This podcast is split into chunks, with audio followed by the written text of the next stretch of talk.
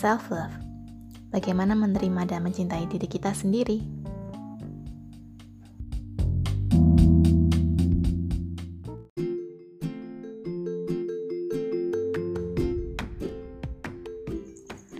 Bagaimana cara teman-teman memaknai kebahagiaan?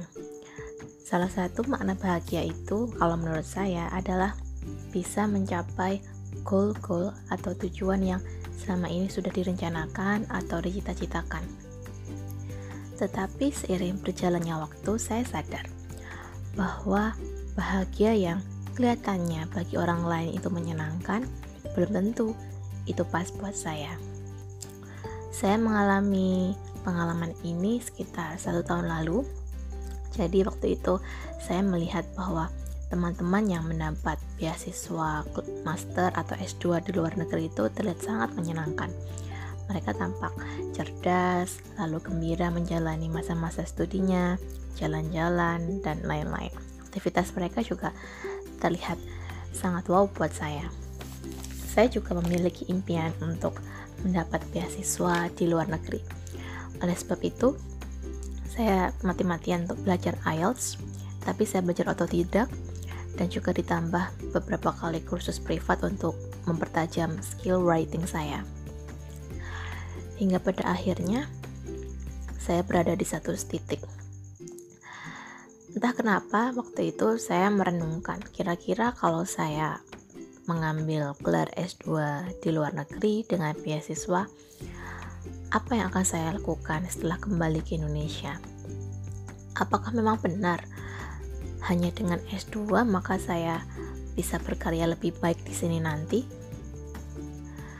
Saya terus uh, mengkaji apa yang telah saya lakukan dan apakah ini benar-benar tujuan yang sebenarnya buat saya. Waktu itu selain saya juga sudah menghabiskan uang untuk membeli buku, mengikuti seminar tentang IELTS dan juga seminar-seminar seperti education fair saya masih terus berjalan sambil berpikir, is it right for me? Lalu suatu hari saya membuka blog dari Alanda Karisa, salah satu penulis kesukaan saya yang waktu itu dia mendapat beasiswa Chevening dari Inggris. Dia bilang bahwa untuk menjadi orang yang berguna bagi bangsa dan negara, tidak harus selalu kita sekolah di luar negeri. Kita bisa berkarya bahkan tanpa harus mendapatkan beasiswa di luar. Saya kembali berpikir, saya kaji lagi, saya tulis lagi semua tujuan-tujuan utama saya.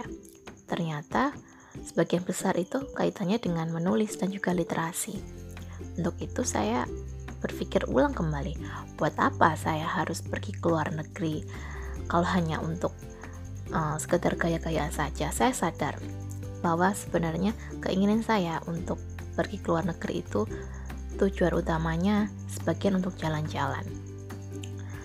Dan ini sebenarnya bukan motivasi yang baik, karena pada dasarnya beasiswa itu digunakan sebagai uang pendidikan kita, bukan? Nah, berkaca dari sinilah saya bisa menyadari bahwa apa yang terlihat bahagia buat orang lain atau terlihat bagus di orang lain itu belum tentu bagus buat saya. Bagi saya, menulis dan berkarya di sini itu sudah cukup baik.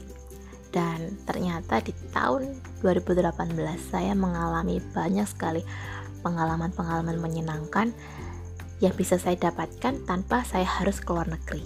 Pertama, saya bisa membuat bedah buku sendiri. Lalu saya juga bisa melakukan solo trip pertama saya mendaki bukit yang ingin saya lakukan sejak pertengahan tahun 2018 dan juga hal-hal lain yang berkaitan dengan buku dan juga blog. It is very amazing for me. Sebab itu kini saya ingin memberikan uh, garis besar kepada teman-teman sekalian bahwa apa sih yang ingin kalian capai dalam tujuan itu? Apakah hanya ingin sekedar gaya-gayaan? Apakah benar itu nantinya akan membuatmu berguna bagi sekitarmu? Karena kesuksesan itu sebenarnya akan lebih baik jika tidak hanya kita nikmati sendiri, tapi jika kita bisa bagi pada orang lain dan orang lain pun bisa merasakan manfaatnya. Itu adalah sukses sebenarnya. Bahagia itu jika kita juga bisa membagi kebahagiaan pada lingkungan dan sesama. Terima kasih sudah mendengarkan.